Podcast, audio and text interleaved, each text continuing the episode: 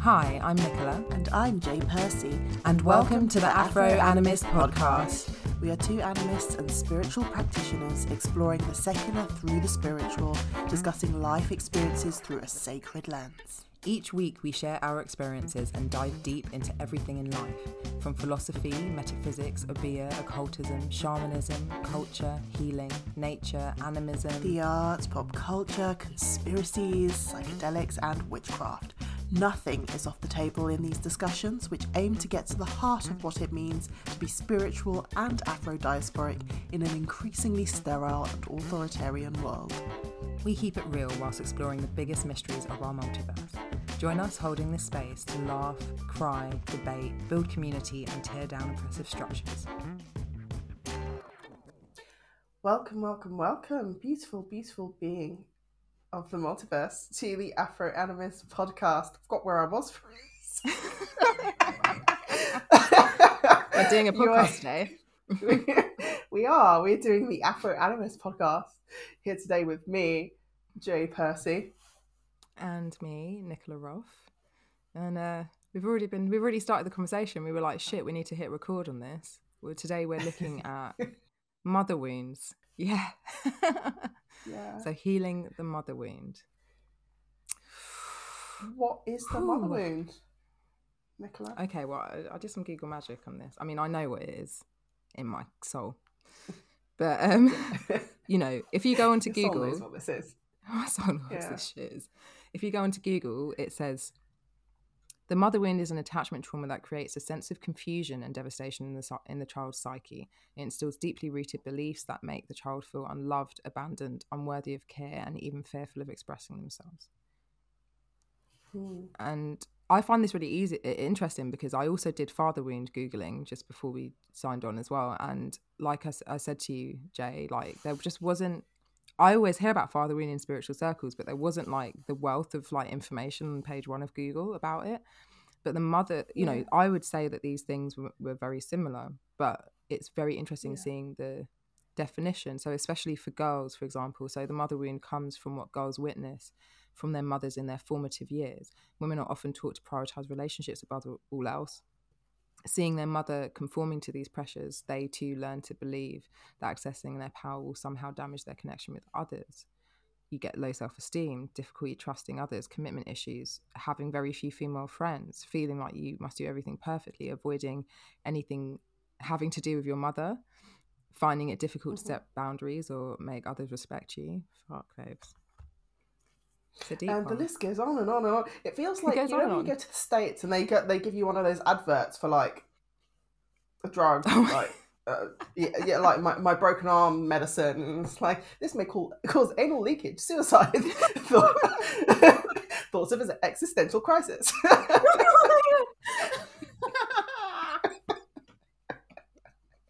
if you haven't seen one of these adverts, guys, you just need to know how on point that was. It was actually.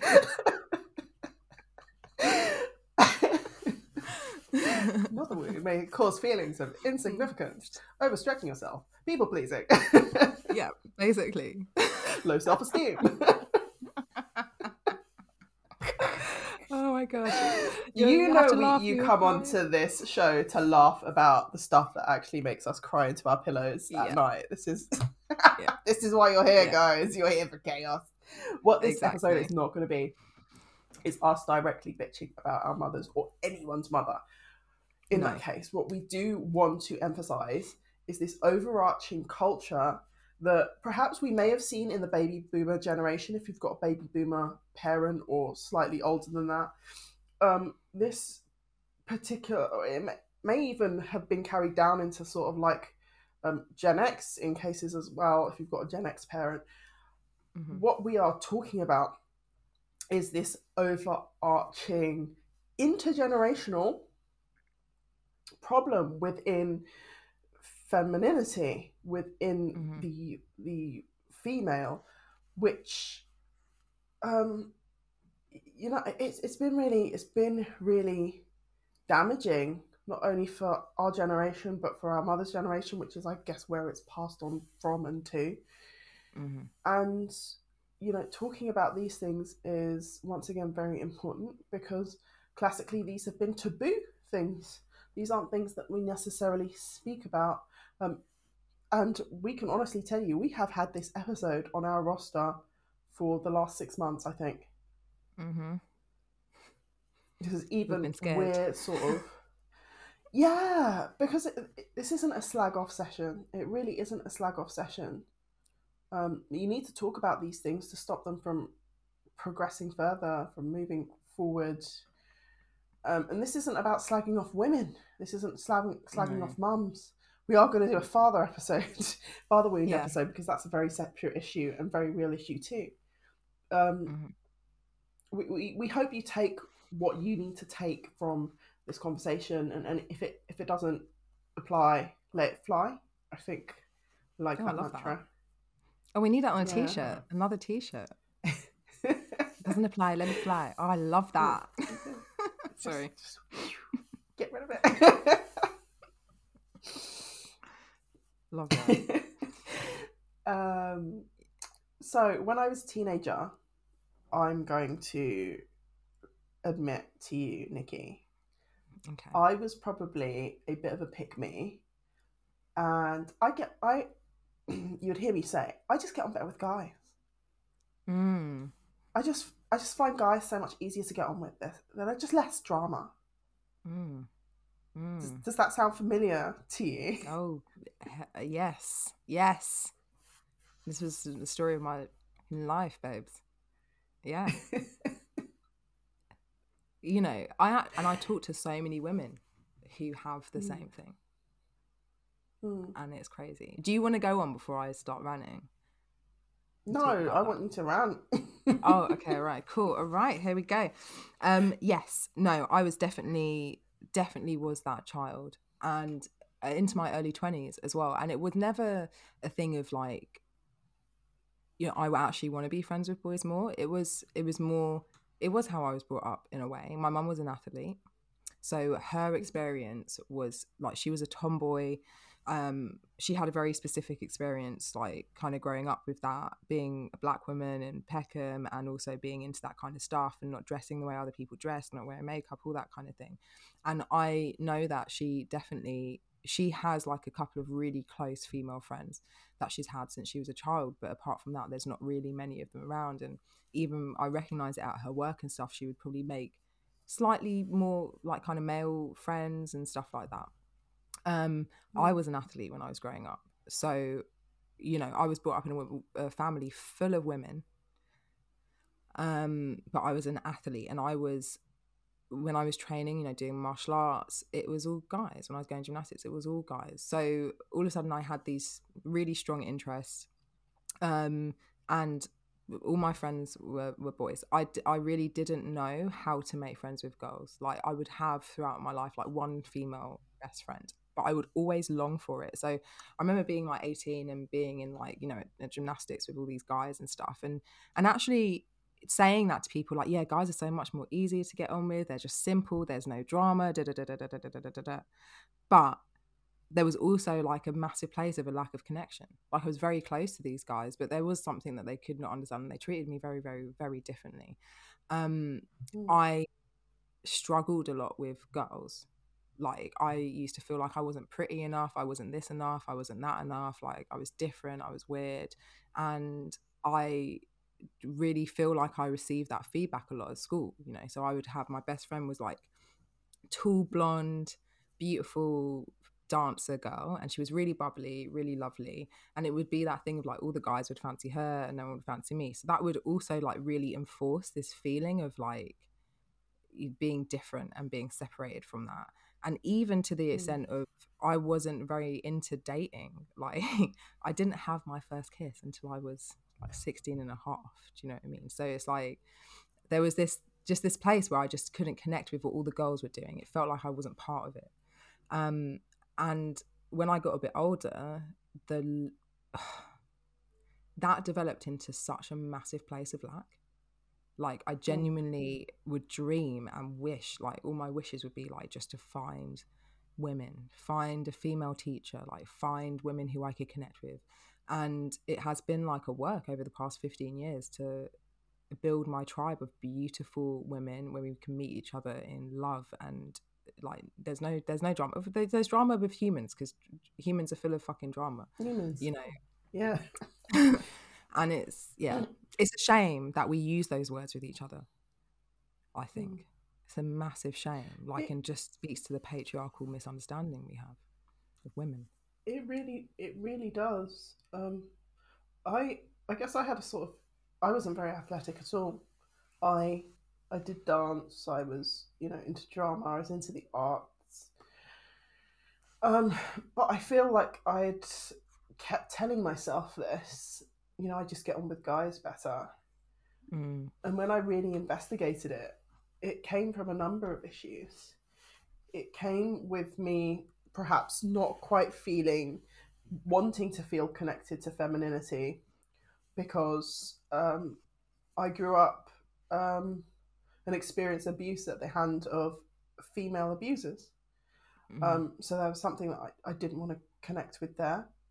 Um, there was also the issue that, um, you know, all of my friends in primary school, there was a, a girls' school down the road. Funnily enough, um, Aisha, who we've just had on, I think she went to the girls' school down the road that I wanted to go to. So we, we would have, really? we may have ended up Rivals. at the same school in another university.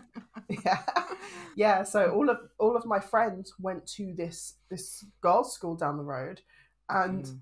I didn't get in because even though I was like super close, closer than other people who had got in, um, because I wasn't in the right catchment area, I wasn't allowed to go there.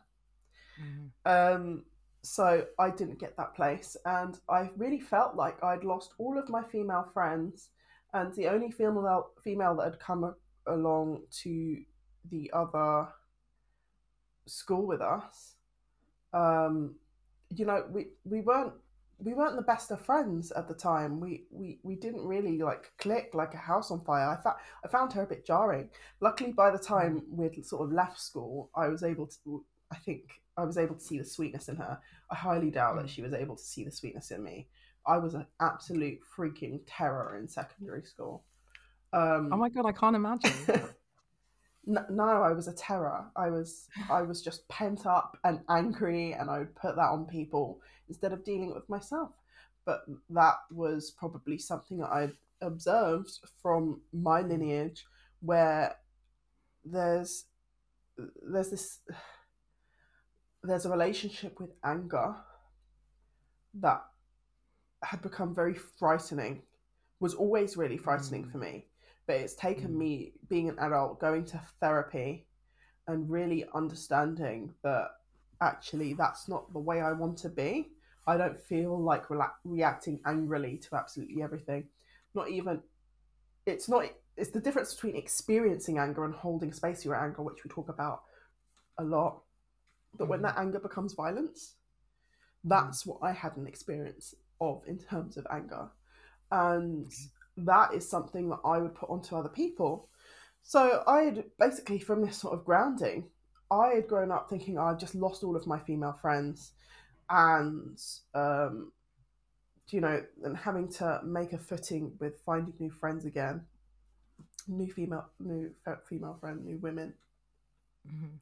as well as you know perhaps experiencing experiencing a home life which was particularly punitive and as a really sensitive person i've always been a really sensitive person you know that would come out in such a horrible horrible way in me so this culminated in me sort of saying things like oh you know women are just drama i, I just get on with better with guys did i Mm. get on better with guys or did i just not feel safe among women at that point in my Mm. life because my Mm. experience along uh, around women hadn't been particularly safe. Mm. hadn't felt particularly safe. Um, and i think coming to that realization um, was really freeing because this this complete contrast now. Um, i'm able to hold space for anger and manage it. I'm able to hold space for disagreement. I'm able to hold space for women. In fact so many women that um, i have you know really lovely and dear friends who are all women that i can like call upon and Mhm. you know, have fun with and talk about innermost worries with. And it's just been such a nurturing and healing space. Mm. Um, I've I've absolutely I've absolutely loved it, and I couldn't imagine anything different for myself right now. But it's been a real process. It's been a real process getting getting to this point. Um, and understanding the nu- nuance in what it means to become a woman. Mm. Um, that being said, there are still wounds. There are still wounds that I am like healing and making sure I, you know, change the bandage on and see to as as they heal because um, healing can be a process. You know, there may mm. be some things within your experience that you're able to get that juicy post traumatic growth from really quickly, and there are other things not so much. Mm-hmm. I think it's really interesting, like you talking about the that place where you maybe didn't feel safe with women, if that makes sense, mm. and then that rhetoric again of like you know guys are easier guys don't have drama da, da, da. if i look back on that place in myself it does it is it is actually just a place of, of of massive fear actually of not being mm. right of not being good enough to fit into whatever that female kind of circle is but also if i'm really really really honest i also feel like there's can be a power in being like the only female in a group of men you're the one then who mm. can hold that drama do you know what I mean? Yeah. You're the one who can, and I'm I'm thinking about this because of just what I've read about like you know, a lot of the time with your mother wound, again, it's similar to your father wound, but it's, it's it will be relationship based. You know, it will really affect how you will then mm. relate to people and men. And actually, a lot of the time, as women, and I know this is changing now, but a lot of time as women, like maybe what we've seen our mothers or our female elders doing, like the way they behave with men, the importance mm. of having a relationship, the importance of having a man is a thing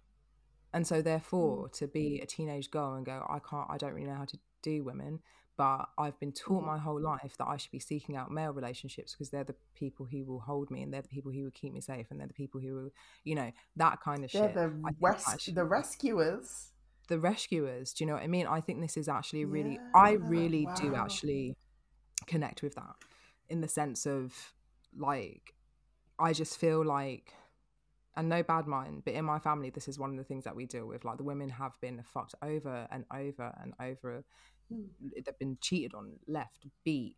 You know, a lot of the time they'll go back to the men. Actually, almost all the time. There's such a lack of kind of self worth in regards to mm. their male relationships. And it's just such a it's an interesting thing to look at and you know i can look at and i can see it through several generations of my family it isn't just something that my mum's gone through or her mum's gone through i see it my grand great grandparents do you think we're taught to be more enduring of the bullshit that we put up with men versus the bullshit we put up with among other women.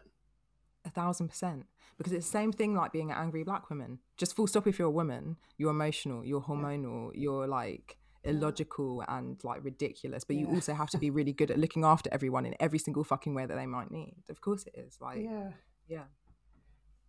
Um we have so many this is like for me this is like an unpicking of just these repeated things that we've been taught as children as young mm. women as people english people as people from the african diaspora like whatever like all of it this is like an unpicking mm. of it i feel like it's really really important to look to look back like as in to look at where you've come from at what your parents experience has been if you know if you can know in any way what your your grandparents experience has been but there's also you know it's also really important to to be looking forward if that makes sense so finding a way mm. where that where you can just understand that this is maybe what's happened like we are not unique in maybe admitting that we have mother wounds or wounds with the feminine that's something that we're mm. seeing play out in our society over and over and over in different in many different ways through many different groups of people um mm.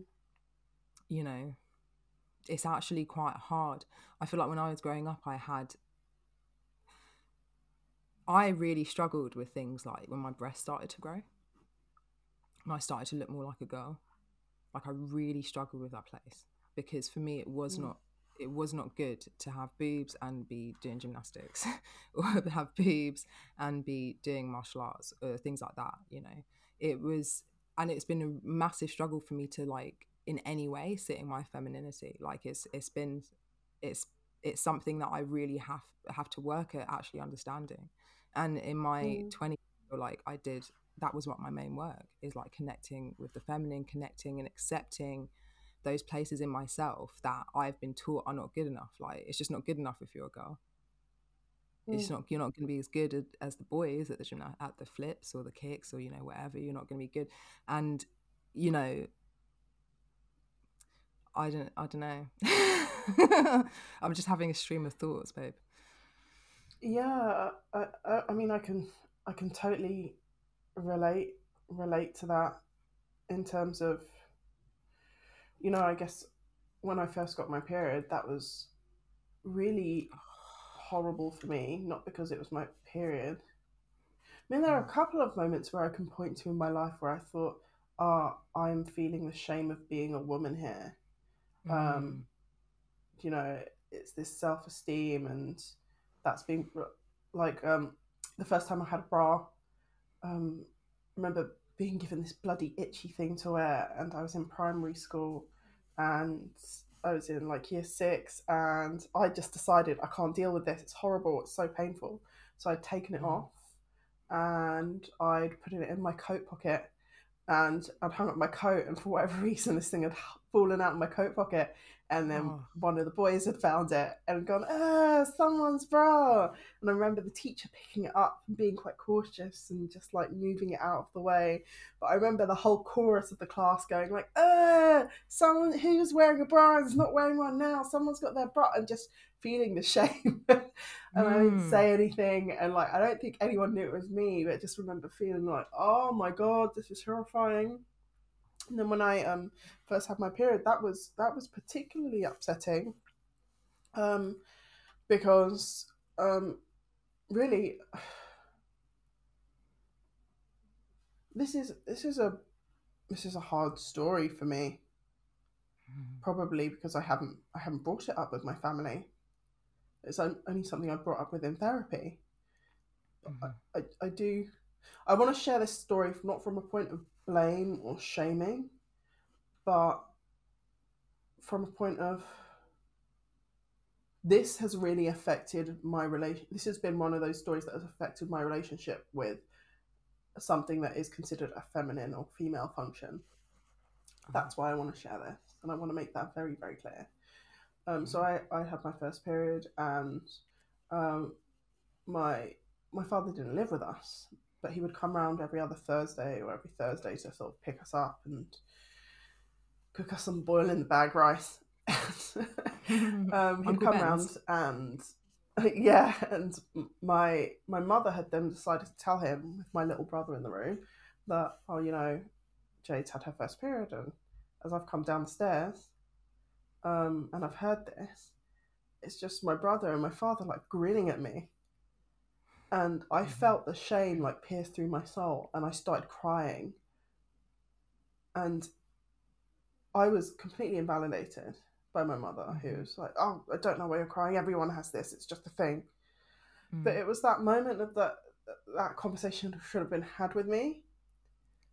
Mm. my father uh, was quite an immature and has quite ch- chauvinistic views and you know in front of my brother then him mimicking that sort of smarmy look Mm. on my father's face it felt like i just walked in and had just been shamed about something that i had no control over and i was sort of told to you know get over it get over it and Yeah. I've never, I've never gotten over it. Let's be very clear. I've never gotten over that moment of feeling that level of shame about my period, and Mhm. that that informed a, a number of other situations where I felt shame from being found out that I had a period in some way. To the point, and I think these things are connected because you know we do program ourselves. I have period problems. I don't have periods for months, years at a time Mm. And I feel like some part of me has internalized that shame around it, that shame around this ability that essentially could make us all mothers. And I've I've let that in my body perpetuate as a problem. Mm-hmm. Um, and that's been really hard. That's been really, really hard. I feel like it's one of the ways I carry on physically to this this wound is shame yeah. around periods. Mm. Which logically as I'm getting older, I have less and less shame around it. Um but the body remembers, you know. Mm. You're having to unravel something that happened to you when you were a child. How old were you when you started bleeding? I think I would have been about 11 or 12. Yeah. So you're a fucking baby. Do you know what I mean? It's like those yeah. things that you cannot logically, you can't logicalize in your head. Like it's those feelings are overwhelming. That's a core wound. Mm. It's very formative. It is. Like this. This is a. For, this is honestly. I'm. I guess bearing with you what is mm. essentially a core wound. This is one of the core moments yeah. in my life where mm. I can call back to this and I can identify where I felt shame uh, in my femininity because mm. it came from a lack of control. And mm. I think this reflects a wider issue with the mother wound where uh, this this idea of control and women, you know, uh, these two things go hand in hand, don't they? This idea mm. of a controlling woman. And even though it's supposed to be this quite negative thing in society, there is also the idea that, you know, a woman should be in control. If you mm. don't have that, if you're a, a woman who's not in control of how many situations you're are put on us when we should have had control? Oh, you shouldn't 100%. have been drinking. You should have had self control. This this idea of control, when when it's then taken away from you, oh, this yeah. takes you away from this core foundation of femininity. Exactly. Or even something as simple as, oh, you're in a mood, you're in your period. Do you know what I mean?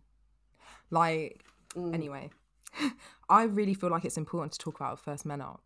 So the first bleed, the, your first menstruation, because again, traditionally in our more ancient societies, these are things that were really taken care of. This is an initiation into your womanhood. We don't have these places anymore in our society over here anyway, where, where you actually have an initiation into being a woman. If you think about like, for example, take a bar mitzvah, right? Or what's the yeah. um uh, quinceanera when in in Spanish bat, community? mitzvah they, is the female, I think. Yeah. Yeah. So they have, you know, and I'm just, there's several communities who do this at like 13 or 15 or whatever, you know, even thinking about the mm. idea of us having like our sweet 16 or these are all places mm. where we would have been initiated into being an adult version of ourselves, where we would have been given that support so that we are not ashamed with something that is happening to our body so that we are given an understanding so that we know what you know because i don't know about your mum but my mum never had that conversation with her mother about what period was and there were four girls um, in her family I had, they just all i had a brief yeah. conversation but there was no there was no reverence do you know there was no um yeah. it's like you bleed you bleed into this cotton thing make sure when you um, when you're done with it, you wrap it up and you get rid of it as soon as mm. possible because no one wants to smell that. No one wants mm. to be around that. It's mm. disgusting. Mm. It's disgusting. That that I actually I felt that a lot. I felt that idea of being told it is disgusting a mm. lot growing up. Um, being being shamed that things were in a bin you know, mm. perceivedly mm. longer than they should have been. Even though I it was like it was that. put in there this morning. Having that shouted I... through the house, having my business shouted I... through the house with a brother in the house. You know, this makes me I actually I feel like I need to honor my anger here. This makes me really fucking mm-hmm. angry. Having that mm. oh, why haven't you emptied the bin? shouted through that. Oh, it's disgusting. Everyone can smell it. It's like what? It, it, went in there moments ago. Mm-hmm why am I mm-hmm. being actively shamed for this? But then when you look at that behavior in themselves and seeing how they felt like they've been shamed for being a female, mm. then you can you can see I, I feel like this episode is a really big continuation on from uh, the episode with Aisha that Mm. you know hurt people hurt people hurt Yeah. women women who are hurt in their femininity will hurt other women in their femininity because they haven't connected 100%. with their femininity Mm, and it's it's not really their fault and it's not your, your fault but it's everyone's responsibility when they're cognizant of that moment to not carry Mm. that for, forward forward unfortunately for me i was not in a situation where that person was able to be cognizant of that harm that they were causing so i've Mhm. experienced that harm Yeah. And you were a child. Like, Yeah. you know, I've had a similar thing. And again, this isn't bashing on anyone. It's actually just really understanding, like, where you, what your parents' experience was, you know. So, like I said, my Mm. mum didn't have that conversation. She was like, yeah, I was just given, like, I started to bleed out my vagina. I was just given a sanitary towel. There was no conversation about it, even with her older sisters. You know, it's Mm. just like, that's just what you did. You just st- strapped up, got on with it.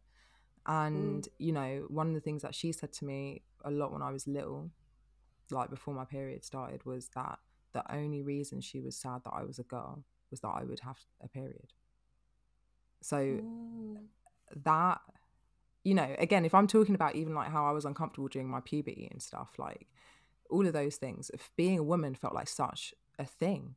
It felt like the hardest thing Mm. to be. It felt like we have to have this thing where we're bleeding and it's disgusting and you can't tell anyone and it hurts and it's you know and then you have to like really behave yourself even though you maybe don't feel like behaving in the way that everyone wants you to fucking behave and like there's no understanding mm. around this thing.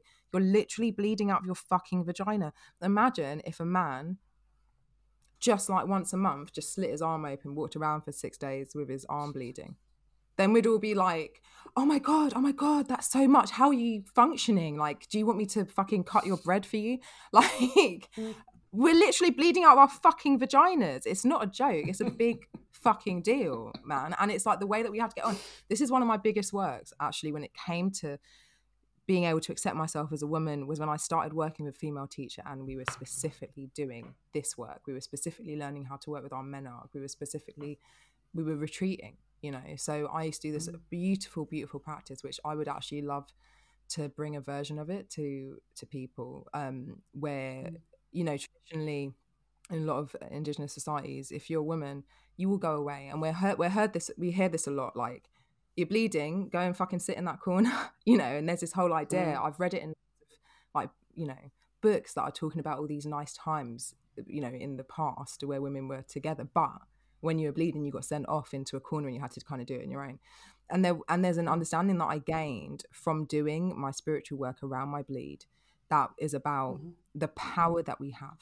This is why shame Mm. is the main thing that we are we is put on us when it comes to to being females because the power that we have when we when we start to bleed it literally changes everything it changes the way we connect it gives us these amazing beautiful markers throughout the m- every fucking month or however long your whatever your cycle is you have these markers that connect you with the earth and connect you with the moon and connect you with the stars and it's actually a beautiful amazing cyclic thing to be part of so i used to go into retreat so for the first three days of my period every month i would retreat Mhm.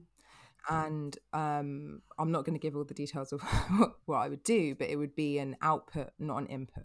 So you're not taking anything, mm. you're not watching TV, you're not even reading a book. If you want to listen to some music, you have to make that music, you know, because this is the when we are bleeding, oh. when we're in that, we are in our deepest phase of our deepest power. We are so connected. We are literally traveling in this in between place. Like we are bleeding out the potential of life that mm. didn't happen that month. You know, we're in this place, like this kind of um what's the word that you always mm. use that I fucking love?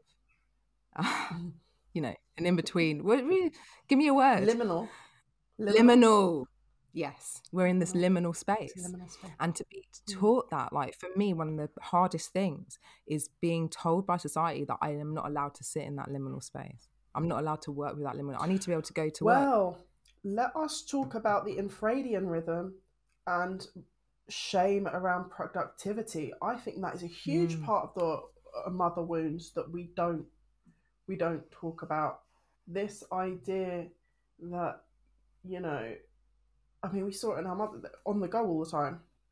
You Mhm. know, all the time, twenty four seven on the go. When when you're when you have a an infradian cycle, which you know your circadian cycle rules everyone. It's like how you relate to when the sun sets and when it goes up and when it sets. That's essentially basically what the circadian rhythm is. The infradian rhythm is a 28 day cycle where mm. you essentially you go through the different seasons. Spring, um, you, you, know, your body's getting ready ready to create an egg. Summer, it's created the egg. Um, mm. Autumn, it's getting ready to rest. Winter, it's releasing the egg. You've got this 28 day cycle part of the mother wound I see as not being able to uh, adhere to that cycle, adhere mm-hmm. to that cycle because productivity is demanded from women in a way that cyclically we're not biologically designed to endure. We're just not. And mm-hmm. um, what I don't want this to be perceived of as some silly right wing rant where you know women are meant to be submissive and blah blah blah. I'm not saying that at all. What I am saying is literally biologically we have a different we have an extra body clock that we don't mm-hmm. observe. So we've watched our mothers powering through around the clock 24 7, where perhaps there are times where they would have needed to rest. And if we were living in a more wider tribal society during that point, they would have had the opportunity to rest or take on gentler work. They wouldn't necessarily mm-hmm. be doing the same work every single day at the same heightened and angry pace, which only perpetuates more anger within them, cutting off their femininity. Mm-hmm. You would mm-hmm. be able to take on a different type of work. You know, maybe mm-hmm. in one point in your cycle, you would have been off hunting with the men because we are actually seeing more archaeological report now that there were women hunters as well. Surprise, surprise. Yeah. Maybe during a different part of your cycle, you are out weaving rugs. Maybe a different part of the cycle, you're out with the other women being with children. Mm-hmm. There would have been more flow in what you're doing on a day to day basis. Now we don't have that opportunity. And in the exactly. name of capitalism, and it is in the name of capitalism I get very frustrated as a womanist. I get very frustrated at the feminist movement and how it has been hijacked to ensure that everyone is girl bossing and in work 24 7 mm-hmm. instead mm-hmm. of going with our literal flow. Feminism yeah. has been beautiful for so many reasons it's also been hijacked, and we all need to admit this. It's been hijacked in places to get us going at the same pace as men, and we mm. are, mm-hmm. we are, we're not spiritually, biologically, cyclically. We're just not designed like that. The hardware, as much as we can upgrade the software, man, the hardware still is what it is. You're not retrofitting. just because you can, you're not. just because you can doesn't mean you should. Do you know what I mean? And I feel like that's what mm. we're taught. If you want to have equal rights, then you need to be able to do everything they can do plus what you do. Mm. It's just like mm. the, it's yeah, it's fucked up. It's actually fucked up.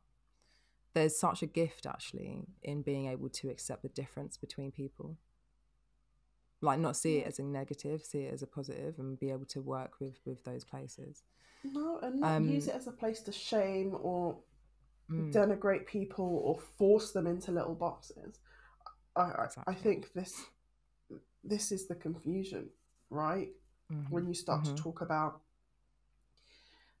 how certain chromosomes will relate to certain cycles that exist within our body plot mm. it can be quite upsetting socially for people. No one's saying that we should be put into little boxes, and no one's here saying, oh, all women should be having babies and being tied to the kitchen sink. I don't think mm. that was ever the plan for humans, ever. Let's be real here. Mm-hmm. But that shame, and I think the mother wound, when we boil down the word into what it is, it's shame. It's shame around a load of different areas, right? Mm. that shame around not being able to be as productive 24 7 we are shamed for that and we should not be being shamed for that no it should way. be it can be actually worked to your advantage mm-hmm a hundred percent that's what i mm. yeah i do feel like it's very important to have some kind of practice related to those places that you want to connect. I'm not saying if you're a woman that you should be, you know, all like uh, doing your femininity shit all the time. Like that isn't it at all. But just whatever it is that you're feeling that you can connect with those places because the only marker you really have for reality is you and your experience. Mm. Like, um, mm. I just find this really interesting. Actually, yeah, that it is massively shame. I think of myself as somebody with daddy issues. That's how I think of myself overwhelmingly. but it yeah. is very interesting see like the different ways that you're affected. I, I you know, even this people pleasing thing, like that's massive, man. That's mm. massive for so many women that I know, so many strong, powerful women who actually just like dumb themselves down to kind of fit because we're Am worried that. To say no? Allowed to say no. Uh, you know, like again, that again, I can do the thing, so maybe I should just do the thing. Like this is something that all my friends like repeatedly do. We all do it, like push ourselves when we shouldn't push ourselves. Um, mm. And oh man, I'm not having. I don't feel like I'm having very like comprehensive thoughts right now, but this is literally opening up so many levels of like understanding for me even just having this conversation yeah. out, out loud again do you know what i mean like yeah, and just thinking yeah. again about the importance of what to be done like i miss I miss doing my cycle work. You do? Yeah, man. It was what hard. I'm not going to lie. Cycle work? Well, like I said, I'd do the retreat for three days. Yeah. And I'm telling you what, that was fucking three. hard. That was fucking hard. Yeah. Three days every month. I can't imagine 13. three days of not read like you know when people say if you're on a desert island, like would mm. you be able to entertain yourself that type of thing? But realistically, three days not being able to read, not being able to check the phone. Like, pre- what what were you doing for those three days? Like drumming, making things. I was yeah, a lot of it I was freaking out. A lot of it I was like, why the fuck am I such a fucking hippie? Like, just like go and get a fucking McDonald's. but that was part of the journey. Um, yeah. it's hard work. I tell you what, I was doing this like a decade ago, and I feel like mm-hmm again, if I was to in, begin that practice again, which I do think would be very useful for me, it would be a lot more challenging. And not, and ironically, I'm much further along on like my understanding, my you know, my spiritual work and my healing work and all that kind of stuff. But ten years ago, I didn't have Instagram. Ten mm. years ago, Netflix wasn't just like playing things on repeat, just like episode after episode. do, do, you know what I mean? You my didn't have so many distractions. So I didn't have so many distractions. Yeah. There wasn't things for me to long to be distracted by, and it was still fucking hard. Like, but I, you know, I think it's a beautiful thing to be able to sit with yourself.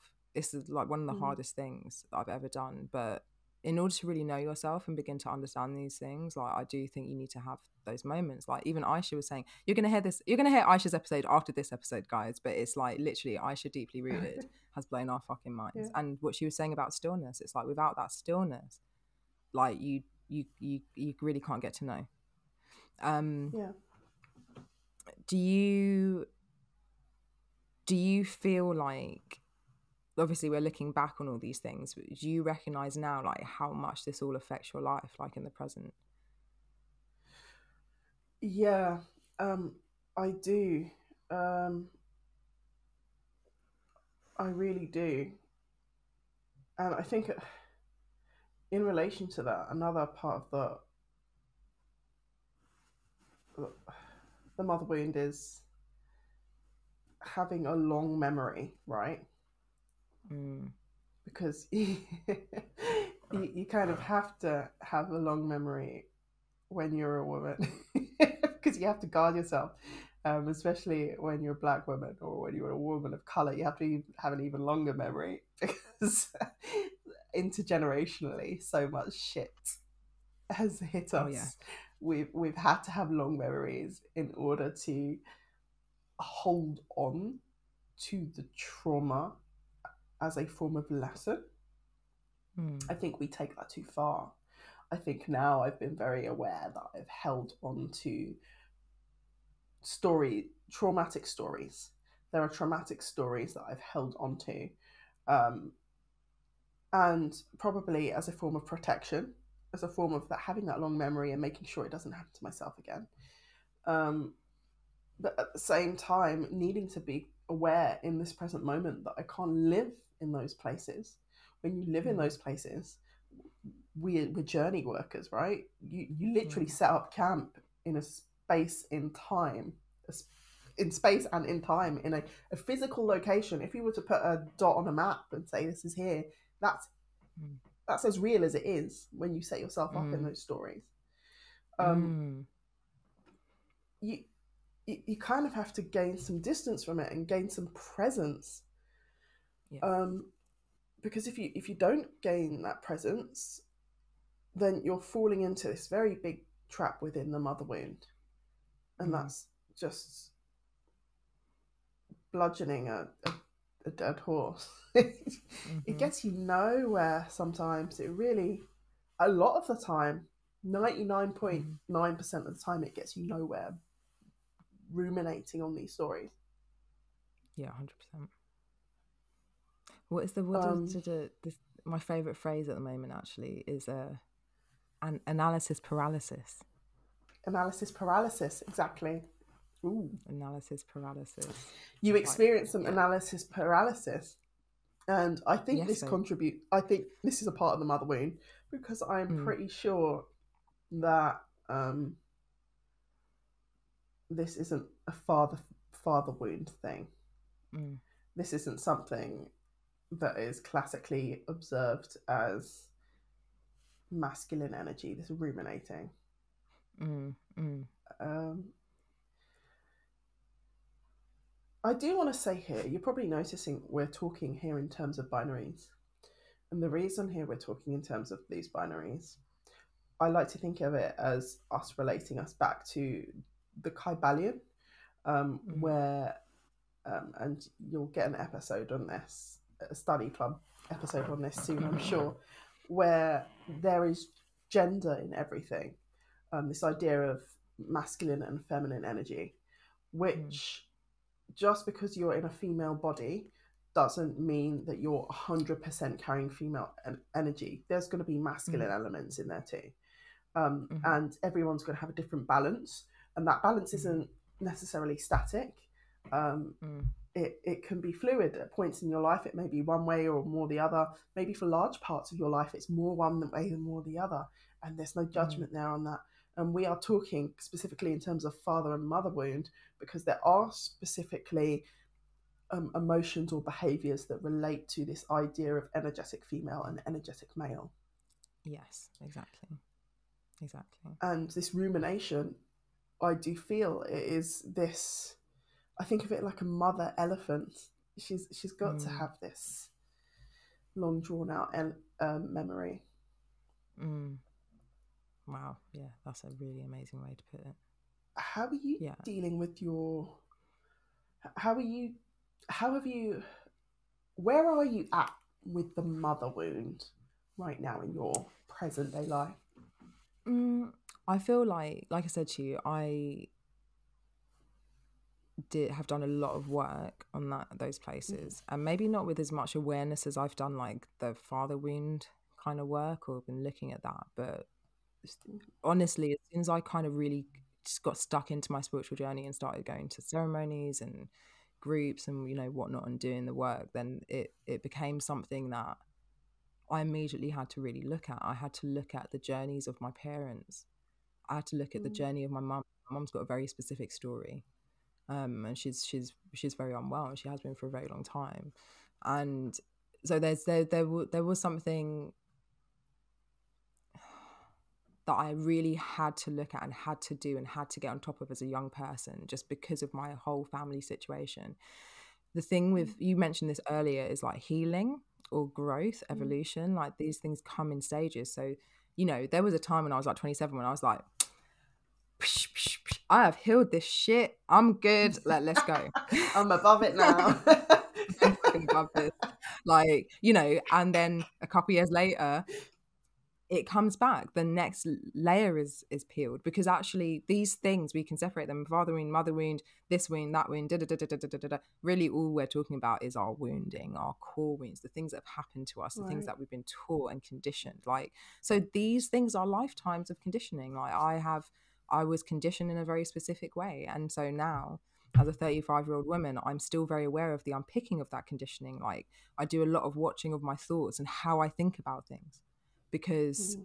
I know that's where those things live. Do you know what I mean? It doesn't mean that I'm mm. always on it or always aware or necessarily live really in the way that I want to or feel fully authentic to the way that I'm expressing myself all the time. Um, but I'm a lot easier with myself on the mother wound stuff now because I recognize that there is a it's a work, it's a lifetime work that I'm having to do. I definitely have yeah, had had moments where it's been much more difficult in recent years, but I think all women can probably uh, who have had experiences with a mother or even the absence of a mother will feel a point mm-hmm. where there is some that you hold a particular feeling towards your mother that perhaps is stronger than it should be. Have mm. you, through growing and understanding this, has that feeling changed? Has it softened? I, I mean, I yeah, think definitely. some people listening, it might not soften, it might not ever softening, uh, soften, and you know that is yeah. your God given right. But for 100%. you, Nicola, yes, I mean, maybe I feel like I need to tell you like a very specific ceremony that I had. It was like my second ever ceremony with medicine. And um, at the time, I was going through crazy shit with my dad, but that's quite usual. Um, what I didn't realize was that I was going to have to look at my mum. And that ceremony, mm. I it was long. It was like fucking twelve hours long, man. It was crazy, crazy, crazy, crazy. Full of people. There was like sixty fucking people there. It was mental. Um, and I just sat up. Like there came a point in time when everyone laid down, and I sat up, and I was traveling with the medicine, and I was going through my mum's life and my dad's life. So I was like, it was mm. almost like a Scrooge situation, you know, where like the ghost ghost of Christmas past was like, hey, come, let's have a look at all this shit. Come and have a look. and I just sat there for about seven hours and just cried and cried and cried and cried while I was watching the story of my parents. Like it was, you know, and and a lot of it was to do with my mum, and it was to do with the fact that you know I can really understand her. I can really understand her in a lot of mm. ways because we were both tomboys. We both liked to do things in a certain way. We both didn't really care about. I say didn't really care about what we looked like. You know, we didn't. We wore tracksuits yeah. and we didn't wear makeup. You know, all that kind of shit. Um, and you know, I struggled. I struggled when she was sick because she started getting really unwell, probably not very long after my grandmother died. So I was felt very alone and very like the mm. life had just massively changed, and all of a sudden my mum was getting sick, and we didn't know what it was. Um, so there was a time in my life when I was a teenager where I really struggled to understand. Then when she got diagnosed with, she has multiple sclerosis. When she got diagnosed with that, I was really angry, and I was really like you know, you can heal this because I saw a TED talk with this doctor. He was like, if you just eat enough vegetables and you do this and you do that, and like, mm. you know, really blamed her, actually, really blamed her, mm.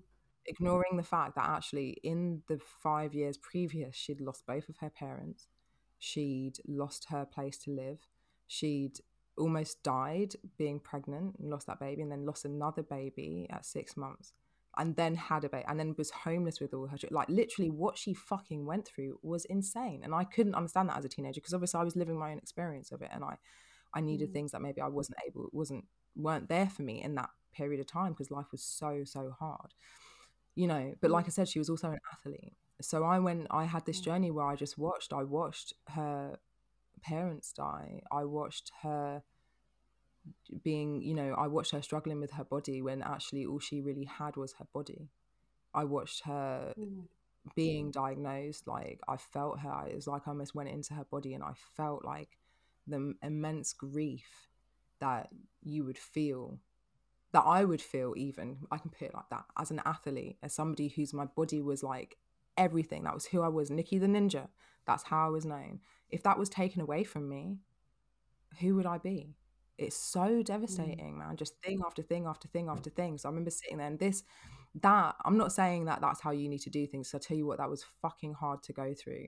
And then i had to do a lot of integrating and understanding over years and i have to come back to that ceremony m- mentally and emotionally quite a lot to continue to be able to understand and support her because i am still a baby like i'm still a little girl i'm still somebody mm. who wants my mummy and you know, it's like it's it's it's I feel like it's really important to to understand like the traumas that you've received, but also understand that actually like for the majority of us, I know this is not true for everybody, like, you know, your parents love you and they are also just fucking mm. human beings, man. They're human beings with their own mm. lives, like they've experienced their own stuff, and like to actually th- think that you know to to be an adult now and look at my life and go well this could have been like that and that could have been like that and that could have been like that and that could have been like that is all very well and good but you know to understand my my mother for example as a, a woman who was also living life like she had children but her life was still happening i think is really important mm. and it helps you kind of separate yourself from the thing of like oh this happened to me or that wasn't good enough or da da da da da da da da when you start to really see people as people you know and then mm. for me that that that that can create a much better space of being able to support her now that i i am an adult and i'm not even though i may feel like a little girl i'm not a little girl i'm a fucking grown ass woman and you know mm. i can be there for my mum if she needs me to be and that is a, a I feel like a really massive gift and very very important but yeah that sounds so um so poignant that you were able to go and have this ceremony and it sounds like you're continually integrating what's happened here mm. because that's that's really important it's really important you know some some people may not have the relationships with their parents where they're ever able to come to that point so it's i think acknowledging what a blessing it is that you're able to come to that place some people just mm. don't have the mothers where they will ever mm. come to that place with their mothers so some people will always be looking at their mothers like they're abusive narcissist, manipulative, um, because maybe maybe that's what they are. You know, when yeah. the divine feminine leaves the divine and turns into the toxic feminine, it does mm. become manipulative. It does become controlling. It mm. does become unnecessarily um, hell bent on pointing to shame and ridicule. Mm-hmm. And um,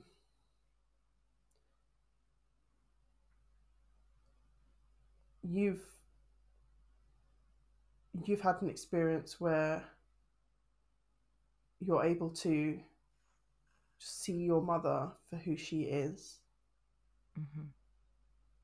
I'm just thinking out loud here. I do feel sorry for the people who will never have that experience that you've had, and you know, 100%. have the former mm-hmm. experience mm-hmm. I've just mentioned there, mm-hmm. because that is that is tough and it becomes mm-hmm. difficult to not see yourself it, it becomes difficult to not see yourself as a part of that when you when you are half that.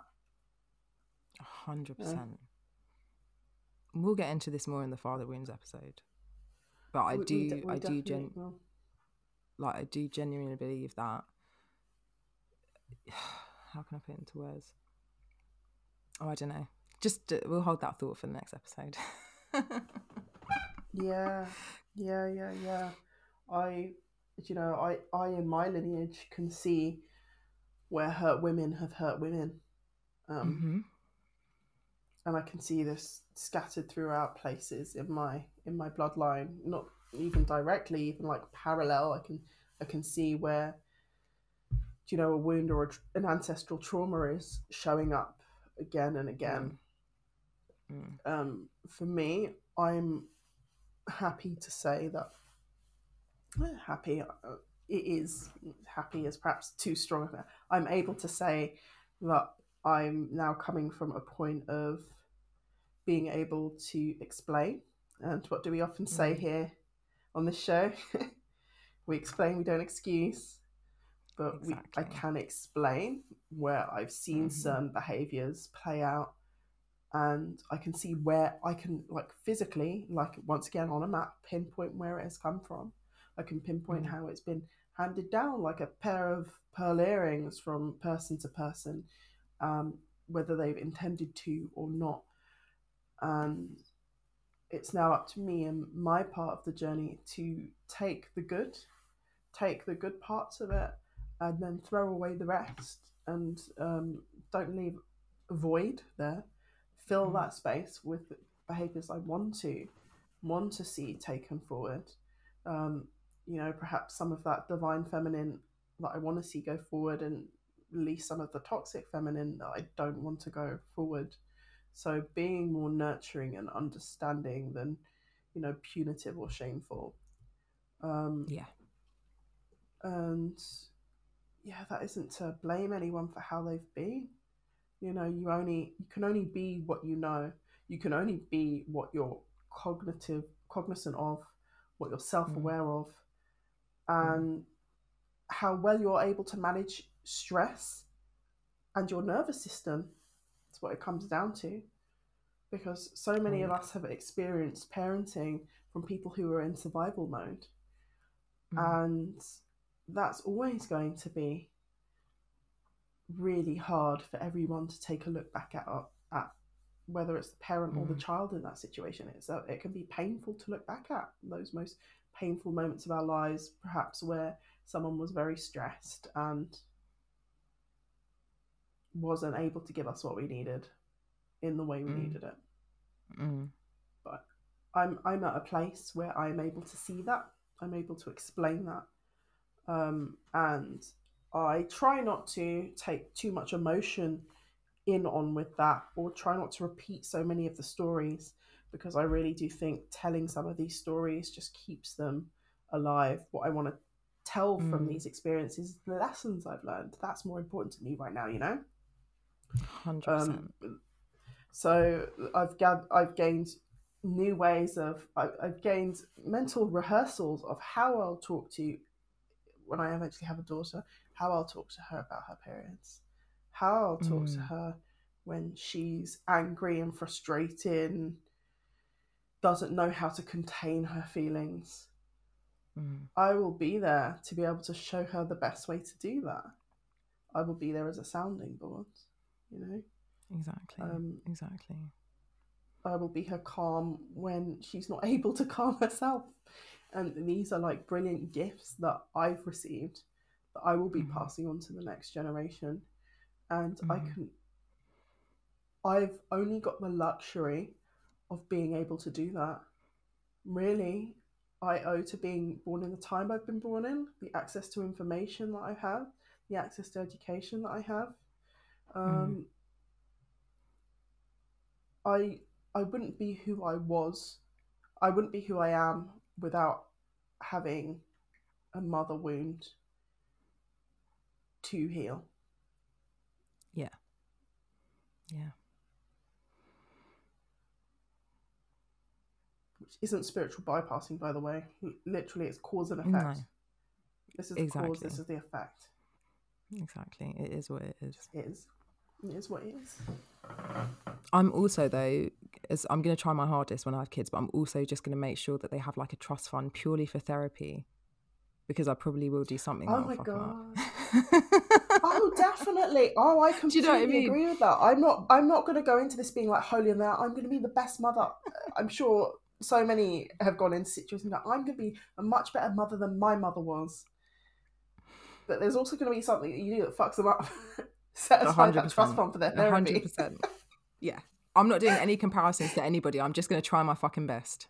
That's it. Be a good enough mother. Be good enough.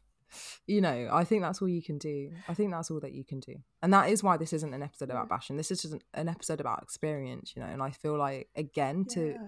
I love that you say that about explaining and not excusing because I yeah. feel like if we can actually get to a bit more of a point where we can we can actually just have these conversations of explanation for each other and mm. kind of be like okay cool i understand that it could change the game like sitting in the place of pain yes. although i'm fucking so good at that is never going to be helpful to you you know blaming other mm. people isn't going to be helpful it's it, it, it all does come back to you because at the end of the day if you're mm. not happy that is your responsibility now nowadays like doesn't matter. Yeah, right in this moment, that is your responsibility. Right Does moment. that mean cutting people off? Does it mean restarting conversations with people you previously mm. cut off? Like, it's going to be different for everyone. It's going to be so different exactly. for everyone. Exactly. Yeah. We got you guys. If you if you want to like drop us a message about this stuff, I just feel like I I, I want to open the I just want to open the stage for it because I do feel like this is getting into like the, the the the cause. Do you know what I mean? This is getting into the core wounding. So yeah, please know that we are th- here and we are just here for this these conversations and just to kind of work this shit out. It's all we think about. yeah, we're not sitting here being gurus saying this is this is how we got over it. You should get over it too. But this isn't this isn't that. this is never no, and probably that. probably someone says that to you, they're fucking speaking out their ass. Anyway, uh, we're, we're, we we if we can take the idea that we are all the universe experiencing itself the way the universe wants to experience itself in this specific corner, mm-hmm. then we can move forward on that and we can understand. Oh right, this is your framework. This is my framework. Great. Uh, this is this is the human story. This is the human experience. Um, and this is all we're here to talk about, guys. We're, we're not leading you down a specific path. Um, well, that is as good a place as any. Um, thank you so much for joining us in this conversation. Um, mm. Like I said, this one has been on our cards for months, but we really wanted to come at it from a place where we were quite nuanced and we weren't like judging our own personal experiences mm. um, and the people involved in those experiences because you know i'm pretty sure down the line we wouldn't be here even doing this work without that stuff that has made us us. Thousand percent. Thousand percent. I'm jay percy. And i'm nicola roth and we will see you next week. Ciao. Bye. Thank you, thank you, thank you, beautiful being of the multiverse, for joining us on the Afro Animist podcast. If you want to get stuck into the conversation or have a question about anything we speak about here, join our mailing list and find us on our socials. On TikTok and Instagram, find us at the Afro Animist podcast. On Twitter, you can find us at Afro Animist. If you're listening to us on Spotify or Apple Music, you can also find this talk on YouTube. Just search for us and we will pop up as if by magic. If you're loving what we're talking about here, share, like, and subscribe. And remember to leave us a thumbs up or five star rating on your favourite platform.